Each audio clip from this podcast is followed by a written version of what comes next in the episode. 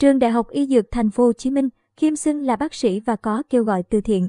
Phía trường Đại học Y Dược Thành phố Hồ Chí Minh cho biết, qua kiểm tra thì không có người nào tên Nguyễn Quốc Khiêm từng công tác, làm việc tại trường hay là sinh viên theo học tại trường tính đến thời điểm hiện tại.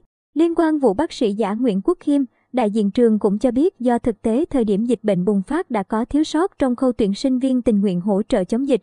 Sau Khiêm được vào danh sách đi tình nguyện, ông Nguyễn Trí Hòa, Phó Bí thư Đoàn trường Đại học Y Dược Thành phố Hồ Chí Minh cho biết, người tên Khiêm này không liên quan tới trường.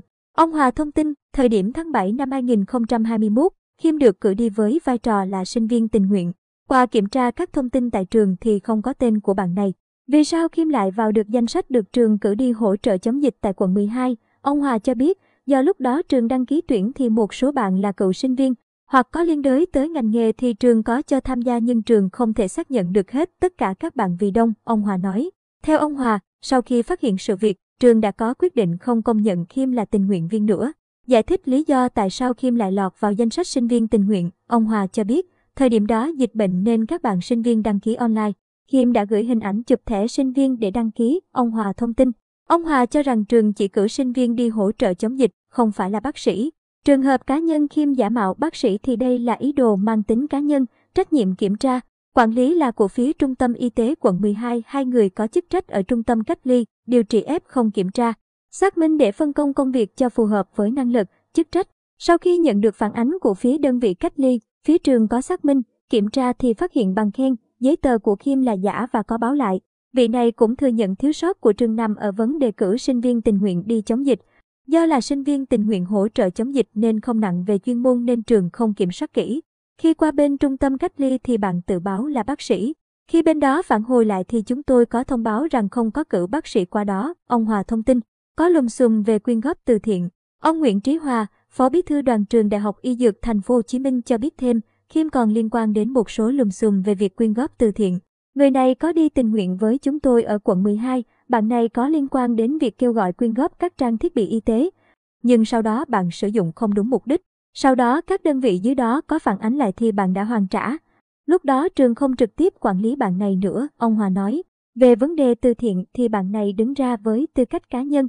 Sau đó, bạn này cũng không thuộc trực tiếp quản lý của trường nữa nên trường không xử lý, ông thông tin tiếp. Theo người này, trường cử đi với vai trò là sinh viên tình nguyện. Tuy nhiên, Khiêm đã tự ý giả danh làm thạc sĩ, bác sĩ và quyên góp từ thiện là ý đồ cá nhân. Theo ông Hòa, đến tháng 10 năm 2021, sự việc vỡ lỡ và phía trung tâm y tế quận 12 có báo lại phía trường. Bên đó cũng yêu cầu xác nhận là có phải bác sĩ hay không để chi trả chi phí và xử lý các thông tin liên quan. Tiếp đến, trung tâm y tế có báo lại cho nhà trường rằng sau khi xác minh, xử lý vụ quyên góp từ thiện thì phát hiện ra những vấn đề chứng tỏ rằng Kim là bác sĩ giỏi. Phía trung tâm y tế sau đó có báo lại trường là Kim đã hoàn trả lại đồ từ thiện, ông Hòa thông tin. Các sinh viên đi cùng với Kim có phản ánh lại với nhà trường rằng Kim có đứng ra quyên góp từ thiện với chức danh là bác sĩ, ông Hòa tiếp và cho biết.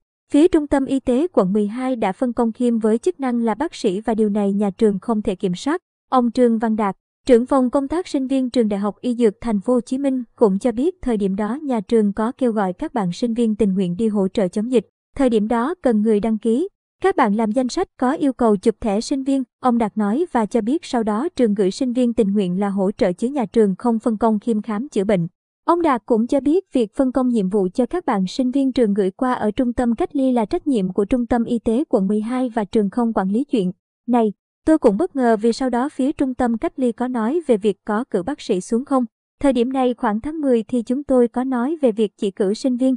Có bạn tên Khiêm trong danh sách, ông Đạt nói và cho biết việc Khiêm giả làm bác sĩ thì phải chịu trách nhiệm trước pháp luật.